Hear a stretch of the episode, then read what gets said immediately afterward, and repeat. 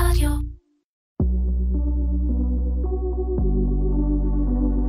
Commersation, מדברים על e-commerce עם תימור גורדון. והפעם עם פיני יעקואל, מייסד ומנכ"ל Optimove.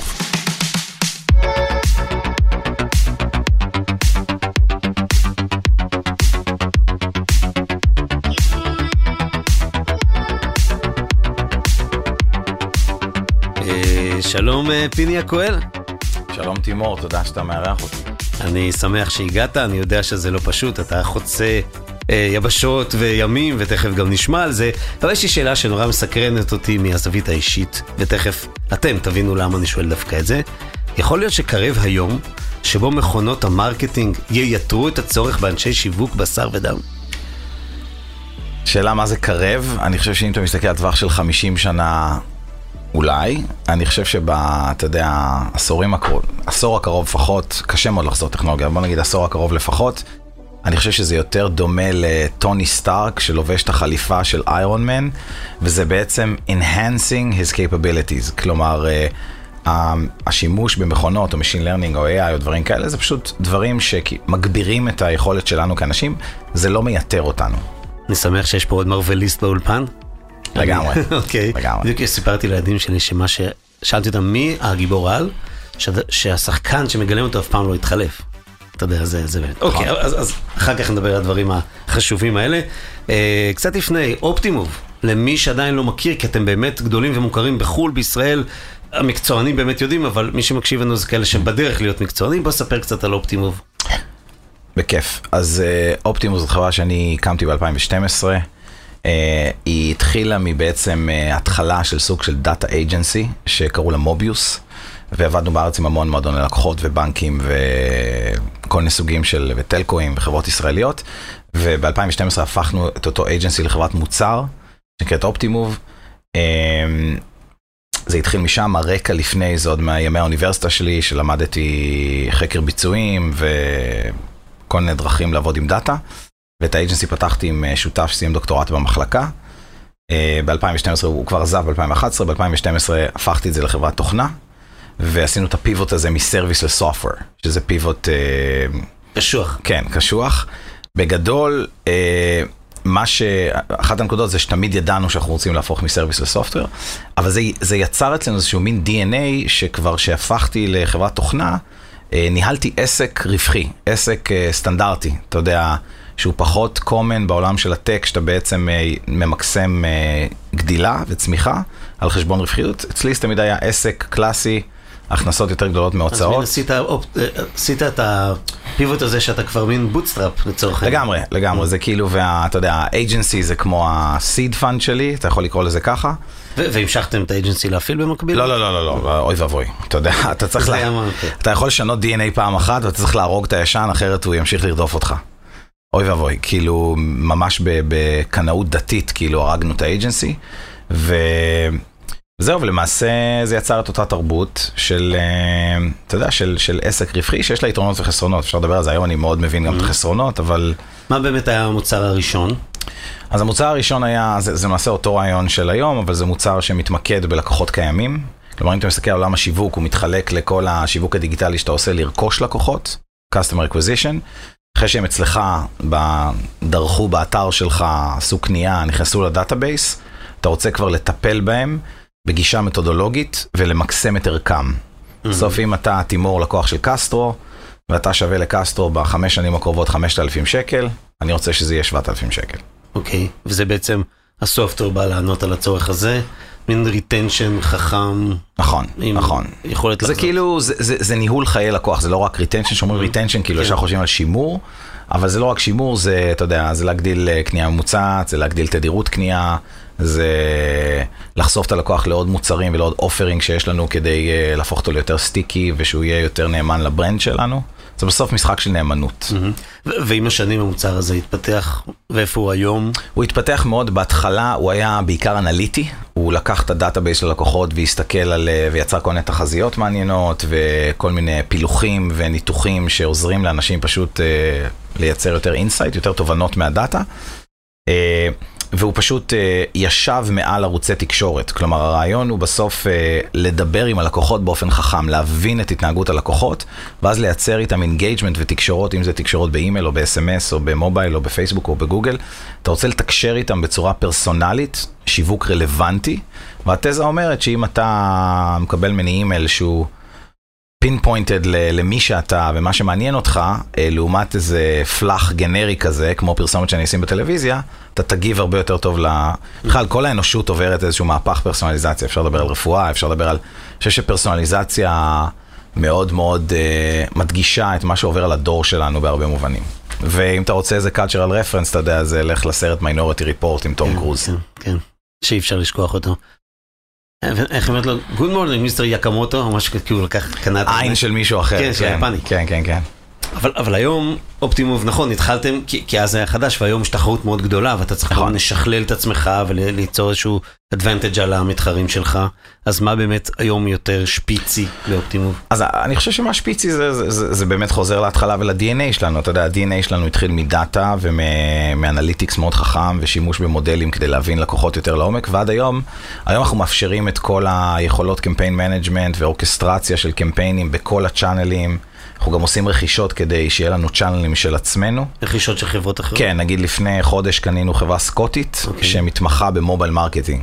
כלומר, כל ה mobile SDKs ולשלוח לך push במובייל ושיש לך אפליקציה שלך פופ-אפים מותאמים אישית ודברים כאלה.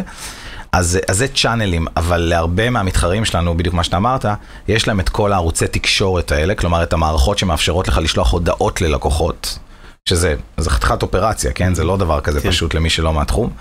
אז יש הרבה כאלה, אבל היכולת שלנו לשמש כמוח, שהוא יותר מדויק, יותר חכם, אה, מודד יותר טוב, מתנהג ממש כמעבדה לאנשי השיווק, כדי לאפשר להם to unleash their creativity, כן? זה, שם אנחנו יותר חזקים.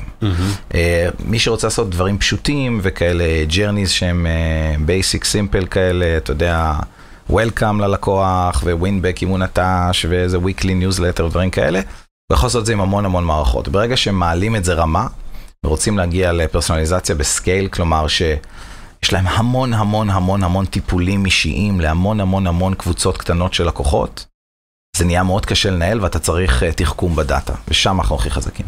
זאת אומרת שבעצם כדי לדעת אה, למקסם את הפוטנציאל של עבודה עם Optimove, צריך בן אדם בתוך הארגון, נכון? ש, שיבין. תלוי. תלוי בגודל שלך, זה יכול להיות אה, בן אדם עם תא קטן, זה יכול להיות צוות. כן. אבל, וזה- אבל אני לא יכול לזרוק עליכם את העבודה ושאתם תעשו. לא, אנחנו מוצר SaaS, אתה יודע, אנחנו לא...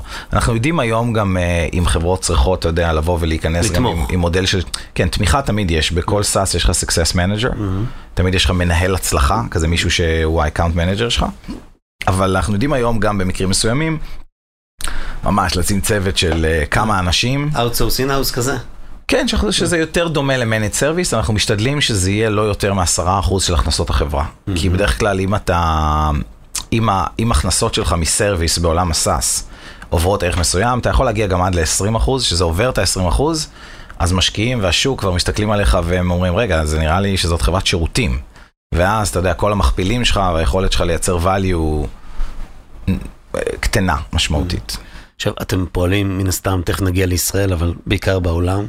איפה אתם, איפה אתם, בכלל, כמות כן. עובדים, כמה, למה? כן, אז אנחנו קצת... קצת אה, תעודת זהות אנחנו- 2022. זה שיחה, כן, אנחנו כזה רצים ב... אבל זה טוב, כן, ישראלים יכולים אה, להתמודד טוב עם אה, קצב כזה של שיחה. אז אנחנו היום 350 עובדים, יש לנו משרדים ב... המרכזיים זה תל אביב, לונדון וניו יורק, כאשר תל אביב הוא הכי גדול, יש לו בערך 250. אה, יש לנו עוד משרד קטן בפריז, עכשיו התחלנו עם השוק הצרפתי, יש לנו משרד קטן באטלנטה, יש לנו כמה אנשים בהודו, יש לנו משרד די גדול באוקראינה. שבעיקר של, אה, פיתוח? פיתוח, כן, של איזה 25 אנשים. ו... בסדר? הם, בס... הם surprisingly הם עובדים. אוקיי. כן, הם כאילו, הם עובדים. אתה יודע, הם, בס... הם, לא, אה, בס... הם לא- לא לא בסדר, בקייב. אבל...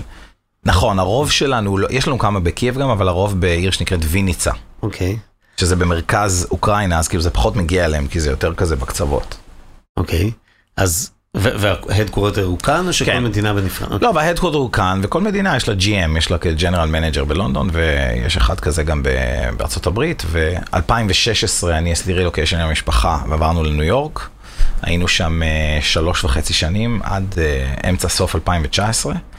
ושם בעצם הקמנו את הפעילות האמריקאית, אה, הקמנו משרד בצ'לסי במנהטן, התחלנו כזה, אתה יודע, לעבוד עם אה, ברנדים אמריקאים, יותר להיכנס גם לתחום הריטל, כי לפני כן עבדנו בעיקר עם עולם הגיימינג, אה, שהתחלנו בישראל כבוטסטראפ, אתה יודע, החברות הכי דיגיטליות והכי מתקדמות מבחינת מחשבה על דאטה ואיך צריך להיראות CRM marketing, היו חברות gaming. השמונאים. השמונאים, נכון. ו... ובארצות הברית התחלנו לעבוד באינטנסיביות עם retail, וגם בלונדון אנחנו עובדים עם הרבה retail, וגם בארץ אנחנו עובדים עם retail, אתה יודע, עובדים דוגמה עם Terminal אה, X, ועוד עוד, אה, רבים וטובים אה, בדרך. כן, תכף אני, מעניין אותי כן. השוק הישראלי, ובואו נחזור לשוק האמריקאי, אני מניח שהתחרות שם היא חזקה מאוד. כן. מאיזה שמות סתם? מול מי אתה מתחרה על תקציבים? אמריקה, תשמע, אפשר לעשות פודקאסט, פודקאסט שלם שהנושא שלו זה חדירה של חברות אירופאיות, לאו דווקא ישראליות, כן? או זרות, בוא נגיד חברות זרות לאמריקה, מלא מלא מלא מנסים לעשות את זה, זה, זה קשה. יש יותר סיכוי לא להצליח. נכון, נכון, זה ממש, אה, זה אפל בטל, אפילו אתה רואה חברות שכאילו הם הצליחו והתקדמו ויש להם מספרים נורא טובים, כשאתה מסתכל בתכלס על הדאטה, אתה רואה שעדיין הם נורא גדלו באירופה או באסיה, ואמריקה כזה קשה. מלא מלא סיפורים כאלה שכל הזמן חוזרים על עצמם. אה, והמתחרים, אתה יודע, זה, יש משהו באמריקאים עושים ביזנס בצורה מאוד מסוימת, יש להם אה, סט של ערכים ובליפס שאיתם הם עובדים, יש, יש דרך כאילו אה, לבנות מוצר שמתאים להם, יש דרך לשרת אותם בסקסס, וגם אני למדתי בדרך הקשה. ודווקא שם, במדינה שאפשר להגיד מטאפורית שהכוכב ה-51 או 52 שלה זה אמזון, דווקא שם אתה לוקח, הולך על retail וחודר דרכו. אה, אנחנו לא הולכים רק על retail, אבל כן, כי retail הוא מאוד מתבקש, שאתה מדבר על, אה, אתה יודע, שאתה מדבר על customer engagement ומערכות יחסים בין ברנדים ללקוחות קצה, המערכות יחסים של הריטיילרים הם די, הם, זה גם נורא תחרותי, וזה גם אה, יחסית מערכות יחסים שהן frequent. אז... הפוטנציאל של ה-lifetime value הוא הרבה יותר גדול. זה שאלה מעניינת, אתה יודע, גם בארצות הברית, גם לטלקואים וגם לבנקים ולזה יש הרבה מאוד כסף, ובהרבה מקרים גם ה... ריטיילרים זה עסקים יותר פגיעים. אתה יודע, יכול להיות מישהו שכזה עולה נורא נורא גבוה בגלל איזה טרנד ואז הוא יורד. אבל, אה, אבל כן, מבחינת התחרות שם היא מאוד קשה, יש לך החל מ Salesforce ו Adobe, ושהם לגמרי מתחרים, עד לחברות שלאחרונה הנפיקו כמו Braze, עד לחברות שהן אה, יותר בצד של הדאטה, כל מיני חברות שהן מתמחות בדאטה וכל מיני סטארט-אפים up and coming, זה בעצם, לגמרי. בעצם בועטים לך בתחת כל הזמן. גם אני בועט, אבל אה, ברור, כן, אתה בועט כן. יותר חזק. תשמע, אה, אתה יודע, אז כן, יש לך, יש לך sales cycleים מסוימים שאתה לבד, זה די נדיר, על פי רוב יש שניים שלושה מתחרים. כן, ואתה, אתה יודע, וזה the art of selling. הדלקת אותי על הקטע הזה של ה-penetration, באמת, תרבות ה-pitching היא דומה לפה, איך, איך בוחרים חברות? היא לא דומה לפה בכלל. Okay. אתה יודע, אוקיי. אתה יכול להשוות גם לפה ואתה יכול להשוות גם לאירופה, ללונדון או, ל, או למדינות אחרות באירופה. היא לא דומה, הם פעם אחת, הם כן יודעים לקנות תוכנה יותר טוב מכל מקום אחר בעולם. Okay. אוקיי. זה שוק ה-IT הכי גדול בעולם, הם קונים תוכנה אה, כנראה 20 שנה יותר מכל עם אחר. אה, אז הם יודעים לעשות את זה, הם יודעים לעשות את זה וגם מוכנים לשלם, הם מוכנים לשלם אה, פרמיה. אמריקאים כזה, אוקיי, אתה יודע, אתה יכול להביא לי ככה וככה, השתכנעתי, אהבתי את הפיץ' שלך, יאללה, תנסה, בוא נראה. הם הרבה יותר, אה, אתה יודע, מאמצים דברים כאלה, אני לא מדבר על אנטרפרייזים שהם יותר שמרנים, אבל באופן כללי בתרבות, זו תרבות שיכולה לאמץ כאלה דברים, אה, והיא תשלם על זה יותר, אבל היא מאוד מאוד מאוד לא סלחנית ל... לביצועים, אה, כאילו מה שישראל... מה שישראלי יגדיר כיציב ועובד, זה לא מה שאמריקאי יגדיר כעובד. אתה צריך כל הזמן? לא, זה, אני יותר מדבר אפילו על, ה, על התפעול. הבנתי. אתה יודע, על, על השוטף. אה, שירות בארצות הברית שהוא נופל נגיד פעם בחצי שנה, נגיד, נגיד ישראלי יגיד סבבה, אתה יודע, וואלה, חצי בסדר, היה להם יום אחד שכאילו משהו קרה. ישראלי ואירופאי הוא הרבה יותר סלחנים, אמריקאים הרבה הרבה פחות סלחנים על זה. סטנדרטים אחרים לגמרי. כן, הם נורא לא, אני לא יודע אם זה נכון מבחינתם פילוסופית, אבל זאת אומה שכאילו הם, הם מאוד קונסים אותך על, על דברים כאלה, וזה גם כן משהו שכאילו למדנו, כי אתה יודע, זה, זה מאוד חשוב. זה, זה גם יושב קצת על הנרב של ה-PC שם, שהכל צריך להיות בדיוק, אתה יודע, כמו בספר, כמו... כן, ויש דרך, נגיד, אה, אתה יודע, ישראלים, יש דרך לייצר את העימותים, אתה יודע, זה, זה הרבה פעמים אה, יותר בצורה של passive aggressive. אה, נורא נעלבתי מזה שזה וזה, וישראלים כזה, הם ישר כזה מול הפרצוף, אתה פישלת, וזה לא, שמה זה אחרת. תגיד, בתוך העולם הזה של retail יש retail ויש pure commerce. אתם עובדים גם עם כאלה וגם עם כאלה? כן, יש את ה-pure plays, אנחנו קוראים להם pure plays. ה-pure plays זה מה שפעם קראו לו חברות אינטרנט, ואחר כך קראו לו mobile first, וכאילו זה, אז ה-pure plays זה חברות שהן אין להן physical stores בכלל, יש הרבה כאלה, אנחנו עובדים עם הרבה כאלה, ויש הרבה omni channel, כאילו היום כולם, אין מישהו שאין לו. כולם עושים הכל. כן, זה ה-omni channel retailer, היום כאילו, עדיין מי שהתחיל בחנויות וגם עלה ל-online, אה, חושב קצת אחרת. נכון, זה טרנספורמציה קשה להם, למרות שה-brandים הכי טובים כבר הם גם מאוד חזקים ב-online, אנחנו עובדים גם וגם. שם יש ממי ללמוד פשוט. יש את האלה, מה שדיברתי עליהם קודם, הכוכב לגמרי. החמישים ו... אז- לגמרי. כן. עכשיו, תגיד, יש איזושהי הבחנה בעבודה ב-retailerים ו-commerceים שאתם, איזשהם skill שאתם פיתחתם, שהם, אתה יודע, מ-customים לזה שלא קיימים בתחומים אחרים? אתה מתכוון לסוגים של... כן, של... ש- אה, הדרך שבה אתם עובדים עם חברות כאלה, היא שונה מאשר לעבוד עם gaming או יונייט? אז, אז קצת כן, קצת כן, אתה יודע, אתה בדרך כלל... הדרך שאתה בא, אתה מודד תוצאות וכולי. כן, תראה, יש, יש, אה, יש בתעשיות שונות, יש, וגם הרבה פעמים זה תלוי חברה ותרבות של חברה, יש כאילו רמת maturity שונה. יש חברות שהם אה, רוצים מאיתנו את הדברים הכי מתקדמים והכי מתוחכמים וכל הזמן דוחפים אותנו לקצה, ויש חברות שהם, אה, אנ- אנחנו צריכים לקחת אותם יד ביד. Through the transformation, כן? לקחת אותם דרך ה-transformation, האנשים שלהם לא שם, אתה יודע, זה מין email marketers לפני עשר שנים כאלה, צריך לקחת, זה משתנה, זה, זה נכון שנגיד gaming יותר מתקדמים מ-retail באופן כללי, אה, בתוך retail יש לך pure plays, יהיו בדרך כלל יותר מתקדמים מאלה שהגיעו מ-retail, ואז זה תלוי תרבות, תלוי תעשייה, הרבה דברים, זה... מה ה-frequency, שאתה- retail מאוד משתנה לפי התדירות קנייה, אתה יודע. אם אני מוכר מזרונים, שאני מוכר לך מזרון פעם בחמש שנים, כן. כמו קספר וכאלה, כזה כן. בדיוק, או שאני מוכר לך סופר שאתה מוכר לך כל שבוע, או שאני מוכר לך fast fashion שאתה קונה פעם בחודש. יצא לכם לעבוד עם קספרים כאלו? לא עם לא קספר, קספר. לא, לא עם, ק- לא, כי זה בדיוק הנקודה, כי אצלהם בגלל שהלקוח קונה ואז כמעט ולא רואים אותו ולא שומעים איתו, אז, אז הקצב של ה-engagement הוא יחסית דליל. עדיין אפשר, אפשר לעשות כל מיני דברים יותר אולי בצד של ה-analytics. כן, מעניין. בתוך, התחלנו להיכנס לזה, וזה באמת מעניין אותי אם יש קטגוריות, תחומי אה, מסחר בתוך ה-retail, שבדרך כלל אפשר ליצור שם impact יותר גדול באמצעות האופטימוב. אז שוב, אז אני חוזר ל... אז כן, אז ככל, זה ככל. שהתדירות, כן, Mm. ככל שהתדירות, ואתה גם רוצה איזשהו margin שהוא בסדר, שהוא בריא, נגיד בסופרים זה קצת יותר קשה, כי ה-margin נורא. נורא נמוך. אבל במקומות שיש margin יותר בריא ו-frequency נאה, אז אנחנו נהיה fit מאוד טוב. כמו subscriptions כאלה למיניהם, אתה יודע. subscriptions ואתה יודע, כמו שאמרנו, fast fashion. ודברים כאלה לגמרי. נגיד subscription אנחנו עובדים עם Dollar Shave Club לדוגמה בארצות. הברית. לא אמרת אה, כלום, כמו שאומרים. כן, הם, אה, הם, זה לא מה שזה היה פעם, אבל כן, אבל כן, הם, הם נכון. עדיין brand מאוד, אה, אתה יודע, ש- יש שם תחרות, גם שם יש אתה יודע תחרות. שיש להם מפעל בבית שאן, כאילו, מה אתה אומר? כן, הם מייצרים את הסכיני גילוח, זה חצי סוד כזה, אבל הם מייצרים את הסכיני גילוח בבית שאן. כי אתה יודע שבסקסס סטורי שלו, שהוא אוהב לדבר עליו, אז הוא מדבר על זה שהוא התחיל לייצר בקוריאה, שזה גם היה מהפכני. אז עכשיו קוריאה זה בית שאן. הם מייצרים בישראל, כן, והם מאוד, יש להם מפעל מדהים בישראל. וואו. מאוד מאוד, אה, כן. סודי כזה, מוקף שומרים. לא, אתה יודע, אני לא זה, זה התפרסם בעיתון באיזשהו כן, שלב, כן, אתה כן. יודע, אבל הייתה כתבה כזאת קטנה, זה ושהם יופי. שהם שמעו שאנחנו יודעים מזה, הם אמרו כזה, איך אתם יודעים, מה, וזה, הם היו כי יוניליבר וישראל, כולם מדברים. נכון, נכון. אז, אה, אז כן, זה, זה בגדול הסוגי חברות. ותגיד, יש איזשהו ברייר שאתה אומר, לא כדאי לכם לעבוד איתנו, אתם, לא יודע מה, קטנים מדי. קטנים מדי. אין מספיק חזרתיות. נכון. זה- יש ממש קו מספרי שאתה יכול לדבר כן, עליו? בדרך כלל, בדרך כלל חברות שהן כזה עם, אה, הייתי אומר, פחות מ-20 מיליון דולר בשנה זה בטוח לא מתאים. מכירות. בין, נכון. שלא יחשבו שזה מה שהם משלמים. revenue, כן, כן. כן, revenue, revenue שלהם. כן.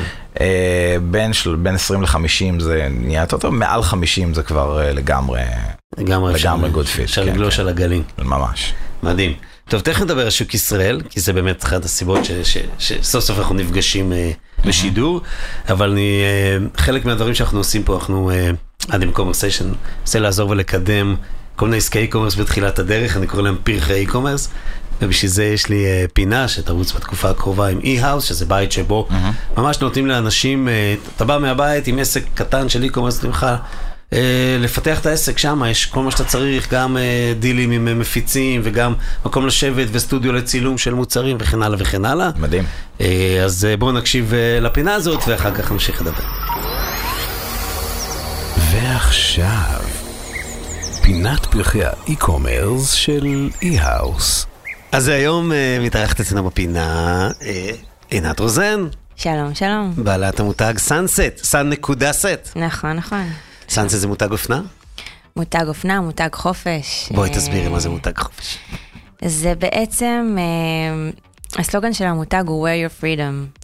ללבוש את החופש שלך, בין אם זה אה, ביגוד מדויק לחופשות, או בין אם זה בגד שמרגיש לך בחופש גם כשאתה נמצא בשגרה. אוקיי. אה, אתה יכול זאת אומרת שאני לקחת את זה. לובש אלבש, סאנסט, אז אני ארגיש בחופש. אה, כן, זו המטרה. זו המטרה. ולא משנה איפה אני נמצא. זה state of mind של, אה, של חופש, כן. איך זה- הגעת לזה? כאילו, זה זה כאילו לקחת נישה והפכת אותה לתמה, לקונספט. אמ, תמיד חיפשתי את, ה... את הבגדי חופשה, בגדי קיץ האידיאליים. הייתי טסה לחו"ל ומקטטת רגליים, ו... ולא משנה מה ברשתות, וזה תמיד אה, היה קשה. היה קשה למצוא, היה קשה להתבדל, היה קשה למצוא משהו מיוחד. אה, גם גברים, גם נשים אגב. ו... ועליתי פה על משהו שזה, יש חוסר. יש חוסר. נכון שזה קיים בשוק, אני לא המצאתי חולצה מודפסת, לא המצאתי. אבל אני מדייקת את זה עם הגזרות, עם, ה... מאוד מיוחדים, שחלקם אני, אני מפתחת, חלקם אני באמת מייבאת והדפסים קיימים, אבל אני פשוט מדייקת את זה, והתגובות בינתיים אה, מדהימות, באמת. כאילו, אנשים אומרים שזה תמיד מה שרציתי, זה תמיד מה שחיפשתי, בדיוק כזה. זה אז יופי. אני מבינה שהיה חסר. בוא נלך קצת אחורה, לא נולד, זה לא הפרויקט אופנה הראשון שלך, מה מה הרקע שלך? אה, אני בוגרת FIT ניו יורק, וככה, היה לי הרבה גלגולים בקריירה עד שהגעתי לעסק שלי. מעיצוב אה, חלונות ראווה לסטיילינג, שאני אגב עד היום עושה, כהשלמת הכנסה. אוקיי. עד שהעסק... אה, עוד מעט לא אה, תצטרכי, כן, כן. בתקווה, האתר תכף יעלה. והכל יהיה טוב, אבל סטיילינג וקניינות, הייתי בעבר קניינית גם בעדיקה, בטרמינל איקס. אה, עבדתי עם המון מעצבים בדרך. קיצור, fashionista. נסעתי הרבה לחו"ל להביא סחורה. כן, היה. לי דרך ארוכה. נהדר. ומתי הגעת לאיאוס? אה, הגעתי ליוס בספטמבר. רציתי עוד קודם, אבל היה עיכוב אה, בסחורה עם הקורונה. אוקיי. ואת מחזיקה פה הכל? כאילו... אז אני מחזיקה פה את כל הסחורה שלי, אני יושבת פה, זה פתרון מדהים.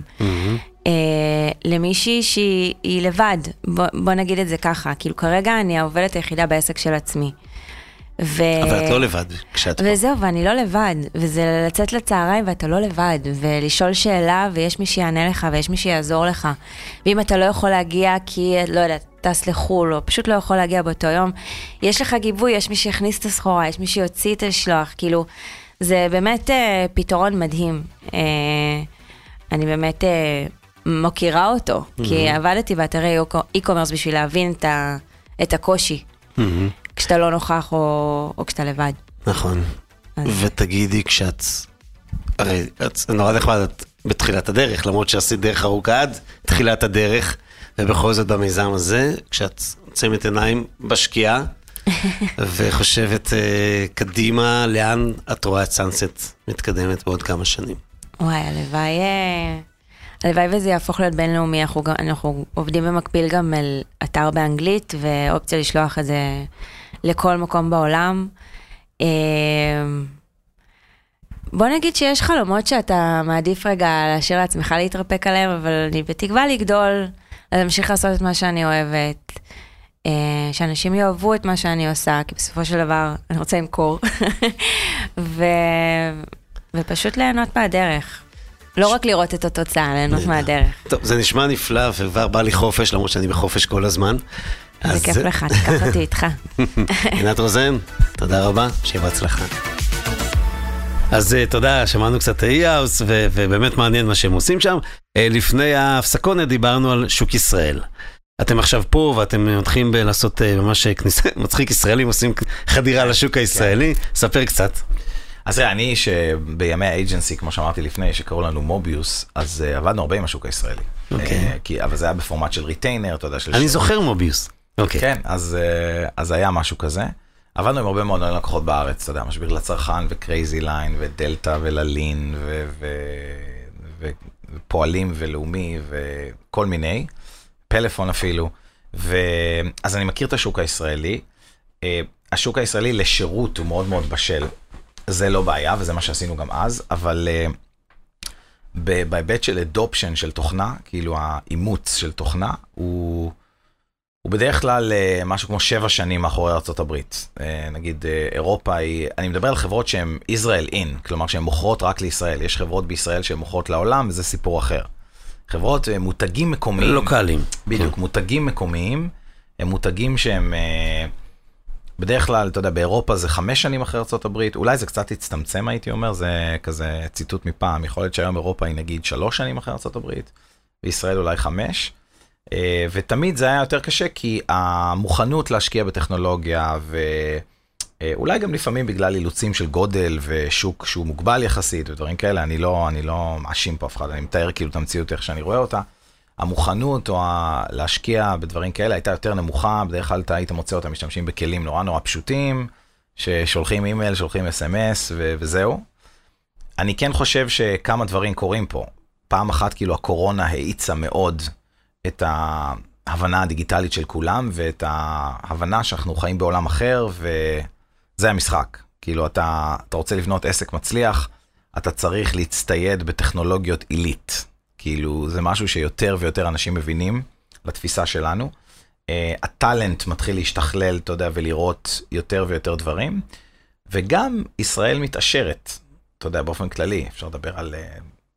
מאיפה שאני מסתכל על זה, אתה יודע, אני מרגיש שישראל מאוד מאוד מתעשרת. כאילו רואים את זה. ב-GDP פר קפיטה של ישראל, שהוא יותר גבוה מצרפת, פר בן אדם. ו... אז היא מתעשרת, אז יש יותר מקום לאמץ את הגישות האמריקאיות לקמעונאות, לאיך בונים עסקים. תמיד אני מרגיש שכאילו, אני, אני גם מרגיש שזה בהתבגרות שלי באופטימוב, גם איך הייתי מסתכל פעם, והאם הייתי קונה איזה טכנולוגיה לאופטימוב או לא. שאתה מתבגר, אתה מבין שאתה הרבה פעמים צריך לקבל החלטות שאתה תראה מהם פרי מאוד גדול, או שאתה תמנע קטסטרופה שהיא שלוש שנים קדימה. הרבה פעמים שאתה אומר, מה, אני לא צריך את זה, אני עושה רק את זה ואת זה, למה לי... אתה לא מבסס איזושהי תרבות באיזשהו תחום, ו- ופתאום אתה, אתה מאחור. ו- ומה שמדהים שזה כאילו, אין לך פידבק לופ מספיק מהיר, אתה לא מבין מתי זה יקרה, פתאום זה קורה. פתאום אתה חי את המציאות הזאת, וזה נורא לא אינטואיטיבי להבין, אתה צריך ניסיון בשביל זה, ובגרות של שוק ושל אקזקיוטיבס, להבין שאם הם לא יעשו את זה, אז פתאום קורה איזה משהו ולא ראית אותו, לא ראית את הסימנים. אני, אני, אני מסכים איתך, אני חושב שבאמת שוק היום הוא קצת יותר בוגר, קצת יותר בשל מאשר שלוש שנים אחורה. אה, אנשים שהתמקצעו בעצמם, אנשים שמובילים בחברות את התחום הזה, ואני רוצה אולי, אה, אני רוצה לחשוב שכן חברות היו מוכנות קצת לשלם יותר בשביל מוצר יותר טוב, שהוא יהיה תשתיתית, גם יכין אותם לדרופ הזה של עוד שלוש שנים, ש... כי, כי אתה צודק, נכון. זה כמעט הכי ישראלי שיש, היום אני לא צריך, כשאני צריך אני אקנה. נכון. אבל זה כבר too late. ואז זה גם, וגם, וגם זה פרוסס, אתה יודע, כל דבר שאתה רוצה להיות בו טוב, אתה בהתחלה מתחיל, אתה, אתה יודע, אתה מקבל הרבה value בהתחלה, אבל אתה הולך ובונה את זה. אתה מייצר תרבות שהיא דריבן בתוך הארגון. אתה מייצר תרבות בשיווק שהיא מחפשת אה, לענג את הלקוחות. ו, וזה נהיה משחק כזה, אתה יודע, זה נהיה, זה נהיה פונקציית אופטימיזציה שלך, זה מה שאתה עושה, אתה משחרר כל הזמן רעיונות חדשים ובודק אותם ומנסה ומפצח ובודק. ויש איזה צוות שעובד על זה, ופתאום, אתה יודע, פתאום זה מדהים, והלקוחות לא מבינים, לא מבינים בכלל מאיפה זה בא להם, כאילו, איך, מאיפה כל הטוב הזה. אה, ואז זה עובד מדהים. אני חושב שיש פה עוד איזה תומך החלטה שבטח אתם גם מכירים את המספרים, אבל בשנים האחרונות יש ירידה משמעותית באחוז הקרוס בורדר, זאת אומרת, הישראלים אה, הציצו מלקנות, אתה יודע, אינבאונד בתוך ישראל, וראו שדווקא יש פתרונות בסדר, ומחירים ששווים את ה... אה, את ההפרש, כי יותר מהר, ושירות, אפשר כן, לדבר כן, בעברית, והיה באונד, אתה יודע, מבערך 70 אחוז, קרוס בורדר ירדנו מתחת 50, עכשיו זה שוב הולך חזרה, וזה לא יחזור ל-70. אני חושב שזה התייצב על ה-65, כן, ככל 60 ש- אפילו. כן, חלק מהדברים האלה הם בטח אה, קשורים לממשלה, וזה... אבל, אבל, אבל אז יש לך 10% גאפ, זה עוד 2-3 מיליארד שקל שנכנסים למערכת. לארץ, כן, כן, כן, לגמרי. שנשארים בארץ, לגמרי. וזה מעניין. מעניין אותי על, על איך אתם מקבלים החלטות אה, לאן להתפתח ולא, כי למשל, אני בטוח, בלי שראיתי, שחלק גדול מהמסקנות, או, או ה-intel, ה-intelligence, השכל שאתם מביאים ללקוחות שלכם, דורש גם שינויים במקומות אחרים, שהם בכלל back office-ים אצלם. כלומר, אם תצליחו ככה ותצליחו לש... לספק יותר מהר, הלכתי על הכי, דוגמה הכי פשוטה, אבל אומרים, אנחנו לא יודעים לספק יותר מהר, שאלה אם זה לא איזשהו פיתוי שלכם, אז בואו אנחנו כבר ניקח עוד קצת מה-value chain, ונבנה את המערכת שתדע גם לעשות אופטימיזציה שם. אז אה, לא, נגיד לדוגמה שאמרת, אנחנו לא, תראה, זה, זה מאוד מאוד טריקי. זו הדוגמה מאוד שטחית. שאתה, כן. אבל לא, זו דוגמה כן. מעולה. שאתה מנהל עסק SaaS, שצריך בעצם אה, לתת ללקוחות אה, איזשהו מוצר, כל הזמן יש לך בעצם trade-off בין להרחיב את ה-offering שלי ולתת, יות- להיות יותר all in one, אוקיי? לעומת מצב שאתה, שאתה מרחיב את ה-offering שלך, אתה בעצם, אה, בהגדרה, האיכות הממוצעת יורדת. אם אתה מתמקד בדבר יותר מצומצם, הביצועים שלך באותו דבר יותר מצומצם הם הרבה יותר גבוהים. מהמם. זה איזשהו trade-off קיים, עכשיו תלוי כמה אתה טוב בזה, יכול להיות שהדעיכה באיכות היא נורא נורא קטנה וזה שווה. אה, אני עושה חלק מזה באמצעות רכישות, כי Mm. אז בעצם אני מביא קבוצה שהיא מתמחה במשהו ואני יודע שהאיכות שם טובה. עכשיו יש לי כאב ראש של אינטגרציה, אבל בזה אני חושב שאני מאוד טוב. אז אה, זו שאלה מאוד מאוד מעניינת. זה, אה, בעבר כן עשיתי את הטעויות, אתה יודע, נגיד פיתחתי משהו מהר, אתה יודע, עם זחיחות של יזם יותר צעיר. יאללה, בוא נבנה גם את זה וגם את זה וגם את זה, מה הבעיה? ותמיד הייתי קורא לזה, זה מצחיק, הייתי קורא לזה, אה, אני הולך להוסיף משהו למוצר שזה known problem. נגיד אוקיי. אה, לבנות מוצר, מובייל, כן, זה דוגמה, Mm. מוצר ששולח הודעות במובייל וזה, בסדר, יש מלא חברות שעושות את זה, זה ידוע. אתה מגייס כמה מהנדסים, מביא Mm. איש product ובונים את זה. מה שלמדתי זה שגם לבנות גשר זה known problem, אתה יודע, בניו יורק בנו שלושה גשרים שחוצים, שחוצים את האיסט ריבר או את Nice. ההדסון ריבר, לפני כמה, לא יודע, 100 שנה. מהמם. יותר אפילו. זה לא כזה קל, גם היום. אתה יודע, כן. גם היום תבנה, אתה יודע, זה engineering ברמה מאוד מאוד מאוד גבוהה, אז זה לקח שלמדתי, והיום אני מנהל את הרעיון הזה של איך אני שומר על ה-core competency שלי ונותן ללקוחות חוויה מאוד טובה ומוצר עילית, ובמקביל מרחיב את ה-offering. אז בקצרה, כדי לסיים, אה, המוח זה הנקודה הכי חזקה שלנו, ומעליו אני בונה ערוצי תקשורת, כאילו שרירים שמצטרפים למוח, אה, חלק בבית וחלק באמצעות רכישות, ואז אני נהיה אותו all in one, כי אני נותן לך גם את היכולת לדבר עם הלקוחות בכל הערוצים, וגם את, ה, את השכל הכי חכם כדי לנהל את הדבר הזה. מעניין. זאת אומרת, אתה, אתה, אתה, אתה שומר, נש... טוב, זה, זה קלישאה להגיד נשאר מפוקס, אבל אתה אומר, לא, אני כן רואה הזדמנויות, אבל לא, לא אזנה את זה בעצמי, אני אמצא את הדרך להביא את ה... לשפר את האופר שלי.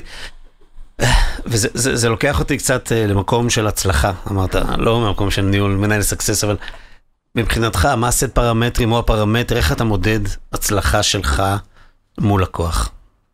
אה, הצלחה שלי מול לקוח. אז... אה, אחר כך נדבר על הצלחה של לקוח בעבודה. כן, אז אה, אתה יודע, אז פעם אחת יש לך את הדברים, אה, יש לך את המדדים הפיננסיים הנורא פשוטים, האם הם מחדשים את החוזה שלהם, אתה יודע, מעריכים את החוזה איתנו, האם הם מגדילים את ה-engagement איתנו, כלומר הם, הם התחילו והם משלמים לנו 120 אלף דולר בשנה, ועכשיו הם עלו ל-200 אלף דולר בשנה, והם קונים מאיתנו עוד ועוד, כן, הם קונים עוד ועוד כי הם מרוצים.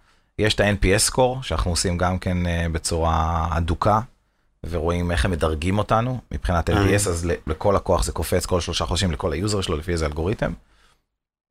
זה מה שאתה רואה כאילו, ב... זה התוצאה הסופית מבחינתי. כן. מבחינתם, אנחנו תמיד מסתכלים על אה, אחוז הכסף שמגיע מ-CRM marketing, מהפעילות שלנו. כי כל פעילות שאנחנו עושים במערכת היא נמדדת נגד קבוצת בקרה. אז אני יודע תמיד להגיד כמה תוספת כסף ייצרתי לך בגלל שעשית את הדבר הזה. אנחנו לא מודדים אה, בצורה, הרבה אנשים מודדים כזה, מה, כל מיני, קוראים לזה vanity metrics, מה open rates, click rates, מהמם. ראיתי בגוגל אנליטיקס שכל מי שלחץ על הלינק הזה קנה בכך וכך, אבל זה לא, זה לא ניסוי מדעי מספיק מדויק, כי יכול להיות שחלק מהאנשים גם ככה היו קונים. מהמם. אז הכל אצלנו עם קבוצות בקרה, אני רוצה לראות שאני מנצח את הבקרה, ואז לדוגמה, אם אתה ברנד שעושה 100 מיליון דולר, ואני רואה שעשרה מיליון דולר זה כסף נגד הבקרה, אני יודע שעשרה אחוז מהכסף שלך מגיע מ-CRM, לא רק בגללי, מהמם. בגלל אופטימוב, בגלל הצוות המוכשר שלך, בגלל המעצבים שבנו דברים יפים, בגלל ה... צוות דאטה שעשה enablement להכל, כלומר, אבל אני יודע להגיד לך שעשרה אחוז מה-revenue שלך מגיעים מ-CRM marketing, עם החברות הכי מצליחות שלנו אנחנו מגיעים ל-30 אחוז. מהמם. כלומר, תחשוב שברנד מקבל תוספת של 30 אחוז לכל ההכנסות שלו, אם הוא truly mastering CRM marketing. כאילו, אם אתה ממש מגיע לרמת אומן בדבר זה הזה. ממש best case. בוא נשאר אותך קצת הפוך, כבר פגשת מקרים של הפוך, שזה לא עבד והיה צריך לשחרר. כן, יודע, לגמרי, אתה יודע, זה, זה, לצערי זה קורה. אני מניח שלהוריד מכירות זה לא יכול, אבל זה יכול לא לעלות. לא, זה, אתה יודע, יש, יש ב-SaaS גם אה, מטריקה של נטישה, מהמם. שאתה מאוד בודק אותה. על אותם לקוחות, כן. על, כן, על, כי SaaS זה recurring revenue, כן. נכון? אתה כל הזמן Mhm, מקבל mhm. revenue בשוטף, ויש אה, יש, יש נטישה, והנטישה שלך צריכה להיות נמוכה, כי אחרת כל המודל של SaaS לא עובד. אה, הנטישה שלנו היא מאוד נמוכה לשמחתי, היא 4% מהכסף בשנה, שזה מטריקה מעולה. אה, זה קורה, זה קורה, ברוב המקרים זה קורה בסוף בגלל relationship ותחלופת עובדים בצד של הלקוח, ופשוט הם לא מצליחים להרים את הפרויקט. גייסו בן אדם, מי שבכלל אה, הביא אותנו, היה לו איזה vision שלם, הוא עשה מצגת לכל המנהלים, וחודש אחרי שאנחנו מגיעים הוא מפוטר. ואז הבן ואז הוא לוקח אתכם לחברה הבאה, ואז זה כבר לא נכון, פותר את הוא הבעיה. יכול לקחת אותנו לחברה הבאה, אבל הבן אדם שהגיע חדש אומר, מה זה הדבר הזה? כאילו, אני לא, לא חתמתי, אני... אני לא... אז אתה יודע, זה הרבה פעמים נכשל בגלל relationship, ושהחברות לא מצליחות פשוט להרים את הפרויקט. סגרת מעגל יפה לשאלה הראשונה של האדם או המכונה. נכון, אז בסוף אנחנו עדיין תלויים בזה. נכון, האדם דומיננטי. תגיד, SaaS, יש איזשהו דימוי של משהו שהוא נורא קל, plug and play כמעט, לעשות, אתה יודע, הטמעה ולהתחיל לעבוד. כמה מהידע שלך, ידע, כמה לוקח זמן להטמיע אופטימוב ולהתחיל לרוץ? אז אה, זה נקודה מאוד מעניינת. אני חושב שאתה אומר SaaS זה נכון ל, ל, למוצרים שהם בדרך כלל במחיר נמוך, אז אה, אתה יודע, אז ההטמעה תהיה נורא קלה, אתה יודע, אתה אפילו משלם בכרטיס אשראי ואתה נכנס ומתחיל לעבוד. אה, יש גם מוצרי SaaS, אתה יודע, שהם יותר enterprise, שזה אנחנו, וזה לא, אתה יודע, אתה לא, אתה לא תתחיל לעבוד אה, תוך דקות, במיוחד בגלל שאצלנו אנחנו צריכים לייצר, לבנות בעצם, אה, זה, זה, זה CDP, זה Customer Data Platform, אני צריך להביא את כל הדאטה של הארגון, למסז' אותו בצורה חכמה, ולנהל שהוא כל הזמן ינשום ויגיע לתוך המערכת בזמן אמת, ובבאץ' ובכל מיני דרכים כאלה. וזה זה לוקח טיפה יותר זמן. הגישה שלנו, אז אתה יודע, באופן היסטורי, תמיד היינו אומרים אה, שישה עד עשרה שבועות, זה הזמן שלך לעלות לאוויר, וזה נכון ב-90% מהמקרים, אבל שינינו את הגישה. אין, אנחנו לא מגדירים יותר נקודה אחת של עלייה לאוויר. זה כמו agile development.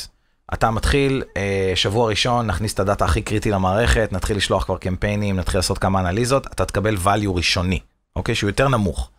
אה, אחרי עוד שבועיים נוסיף מודל כזה ומודל אחר, אחרי עוד שלושה שבועות נוסיף את המובייל צ'אנל. אחרי זה נתחבר לפייסבוק ולגוגל, כלומר, זה gradual value delivery, אתה מקבל את ה-value במנות, אתה לא מקבל אותו בבת אחת, אבל זה כל הזמן קורה, גם שאתה ב relationship איתנו שנתיים, מפתחים עכשיו ומוסיפים משהו חדש, מתחברים לעוד data source כדי להעשיר את המודל. כל הזמן המערכת הזאת חיה ומשתפרת ומתפתחת, תוך כדי ה engagement עם הלקוח. ומתי, זה נשמע מדהים, אבל מתי בדרך כלל מתחילים לראות תוצאות? ממוצע. מה, מה, מה value deliverable הראשון, לדוגמה, בראשון הצוות יגיד לך, וואו, כאילו יש לי access לדאטה, ואני פעם הייתי צריך ללכת ולעמוד בתור ולבקש מהצוותי BI כל מיני דברים, והייתי מחכה ולא היו נותנים לי, הוא כבר אומר לך, אני, אני רואה את הדאטה, אני מבין את הדאטה, אני יכול לקבל החלטות יותר בקלות. אחר כך הוא יכול להגיד לך, למדתי משהו חדש. יש פה איזה סגמנט נורא מיוחד, מה זה אומר עלינו כעסק? את מתחילים לחפור ולחפור ולבדוק, ופתאום מגלים תובנה שהיא יכולה להיות אסטרטגית. נגיד קלאסית, מה שהיינו מגלים באי-קומרס בהתחלה, זה שלקוחות שמחזירים שווים יותר כסף. אוקיי, שזה כאילו מעניין. אבסורדי. כן. אז אתה רואה, אם הם מחזירים בצורה קיצונית, הם באמת לא טובים, אבל יש רמה בריאה של החזרות. כי תחשוב, אם אני יודע שאני קונה ואני מזמין שבעה פריטים ואני מודד אותם ואני מחזיר לך שניים, זאת החוויה שמדמה את מה שהייתה בחנות. אמרת משהו, ואני תופס את הנקודה הזאת, שהוא בעצם איזושהי תובנה שעולה מתוך, אתה יודע, ניתוח דאטה, נקרא לזה BI, בשם נכון. זה, אבל לא צריך פה גם לפעמים איזשהו סוג של פסיכולוג שגם יודע לנתח את ההתנהגות הזאת, כדי להפוך אותה כבר לרולים, בשביל פיתוח, אתה יודע, שיפורים, מעניין אותי. אה, תראה, זה... זה, סוציולוג, פסיכולוג. כן, אתה יודע, זה בסוף, אה, גם אנחנו בני אדם, ואנחנו הרבה פעמים שיש לך תובנה, אני מאוד מאמין ב... אתה יודע, ב... ההסבר הפשוט הוא כנראה ההסבר הנכון ל, אתה יודע, משפט אוקם רייזר, שזה, כן, התער שלו כאן. בדיוק, כן. שזה, או זה או זה. כן, שזה כאילו אם אתה רואה איזה משהו, וואו, למדת. פילוסופיה? לא למדתי פילוסופיה. אתה בסדר. אבל, אבל, אבל יש כן. לי את ה... אני חוטא בזה קצת. אוקיי. אה, אז זה לאחרי שנסגור את המיקרופון. כן. אז, אה, אז, אז אני, אתה יודע, בדוגמה שנתתי, אתה יודע, מסתכלים על דאטה ואז הם כל המנהלים שם, כן, ברור, בוא נשקיע בחוויית החזרות, שהיא תהיה הרבה יותר טובה. שוב, הם, הם יודעים את זה, אבל פתאום שאתה רואה את זה גם בדאטה ואתה, אומר, ואתה ממש שם מספר, אתה אומר, תראה, לקוח ש, שמחזיר, אה, שמחזיר ברמה בריאה, יש שלוש קבוצות, יש כאלה שלא מחזירים בכלל, לא טוב, מחזירים ברמה בריאה, ומחזירים כמעט את הכל, רע. מהמם. הקבוצה האמצעית הזאת, היא, אתה אומר לו, היא שווה פי שלוש מהממוצע. כלומר, לקוח שלך שווה, לדוגמה, 5,000 שקל, והקבוצה הזאת שווה 15,000 שקל לבן אדם. מדהים. אז אתה, אז אתה אומר, אז אתה יודע, אז עכשיו ידעת את זה, ידעת את זה בפנים ש, שאתה צריך לשפר את ההחזרות. אבל פתאום אני שם לך מספר על זה, ואני מכמת אותו, בצו, ב, ב, אני, אני מסביר לך את הקרדינליות שלו, ואז אתה כמנהל נותן לזה תעדוף יותר גבוה. בגלל שאני זה שכאילו שם לך פנס על הדבר הזה. והפנס שלי הוא יותר דיטיילד. הוא, יש לו עיטורים מסביב, אתה יודע, ויש לו פרטים וכמה זוויות שלו, ואתה, ואתה מסתכל על זה ואתה אומר, זה, זה מה שאתה יודע, המוח של מנהלים, הוא תמיד צריך לנגוס באיזה משהו כזה, שהוא מספיק חזק, כדי שאותו מנהל מאותה נקודה יגיד, אוקיי, חבר'ה, זה number one initiative לשנה הבאה. אני חייב להחזיק אותך במקום הזה, כי זה מקום שאפשר רק לרדת ממנו, אחרי הפסקה האחרונה. אז אני אשאל אותך שתי שאלות אחרונות לסיום, אחת מאוד ישראלית ואחת ממש לא ישראלית. נתחיל מהישראלית. יאללה. איך משלמים? איך זה? זה, זה כאילו לייסנס, כן. revenue share, זה מה? לא, לא, זה, זה תמיד בסאס, ב, ב, קודם כל, בכלל, מי שעושה revenue share, אה, זה, זה, זה, Don't trust him? זה תמיד, ו... לא, זה, זה גם רע בסוף בשביל אותם, רוב המקרים Mm-hmm. של ההיסטוריה של revenue share לא נגמרים טוב. תמיד יש את הריטיילר שאומר לך, טוב, אז בוא נראה, אז אם תביא כך וכך, אני כן.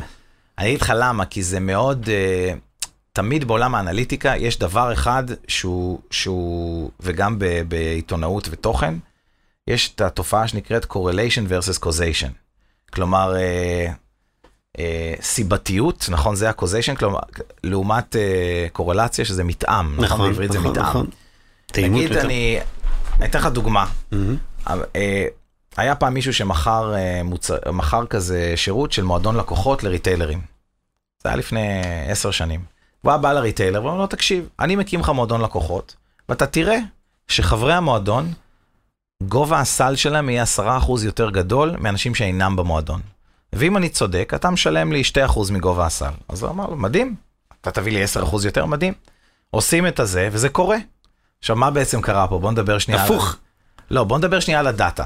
לפני שהיה לך מועדון, הייתה קבוצה של אנשים שקנתה אצלך יותר ואהבה אותך יותר. רק לא ידעת שהם מועדון. לא, ברגע שפתחת את המועדון, הם באו, אמרו, אני רוצה להצטרף. עכשיו אתה צובע אותם, אבל גם קודם, בתוך הקבוצה הגדולה, הם היו 10% יותר. אז זה נקרא, המועדון פה, אתה יכול למדוד משהו שהוא קורלטיבי. יש קורלציה בין היותך חבר מועדון להיותך משלם לי יותר. האם זה שאני אקים את המועדון, אני אקבל יותר כסף overall? התשובה היא גם כן כן, אבל צריך להוכיח את זה בדרך אחרת.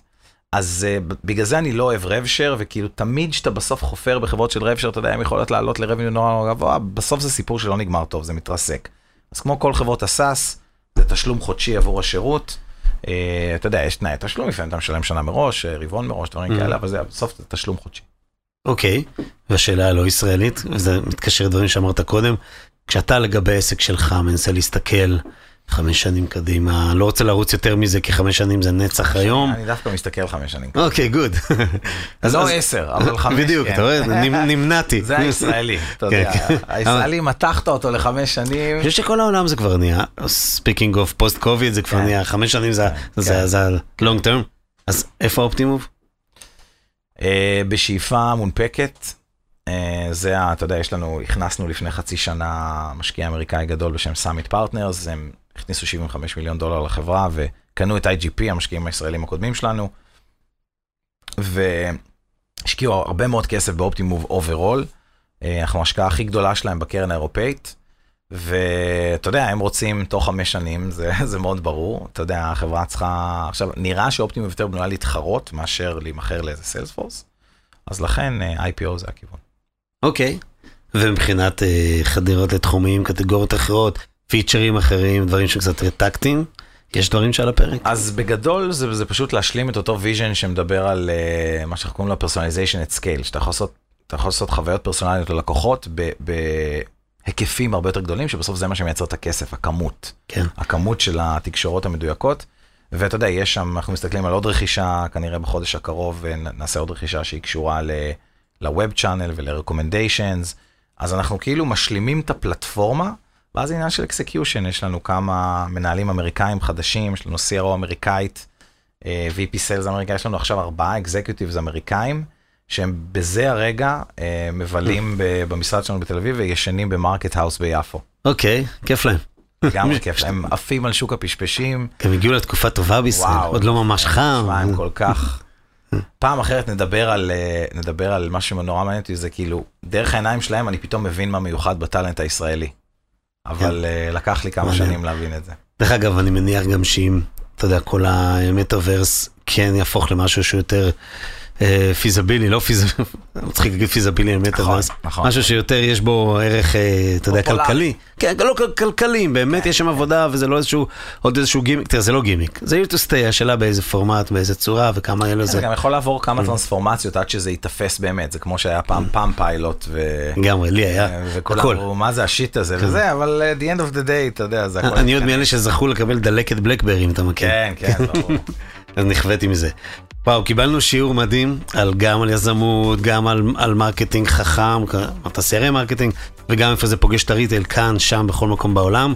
אני בטוח שכמוני, כל מי שהקשיב לך, גם למד וגם קיבל, אתה יודע, איזשהו סוג של איך זה נראה, אתה יודע, ב scale בעולם הגדול. אז פיני, תודה שבאת ושיתפת. בכיף, היה ממש כיף, נהניתי. גם אני.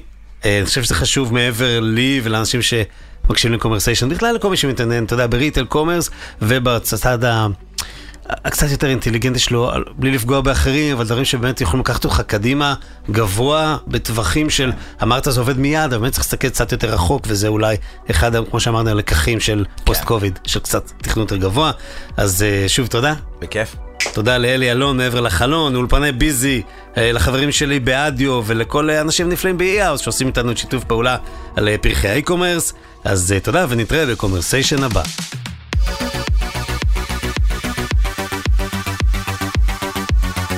קומרסיישן עם תימור גורדון